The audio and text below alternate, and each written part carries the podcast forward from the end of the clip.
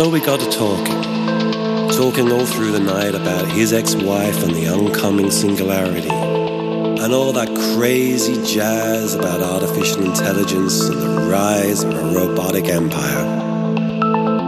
And what it might mean, and indeed matter, if a machine could paint a picture full of wonder, or write a poem that made you cry. And then my friend leaned in and he said, Why would it matter? Why would it matter at all? It's probably already happened and nobody's even noticed.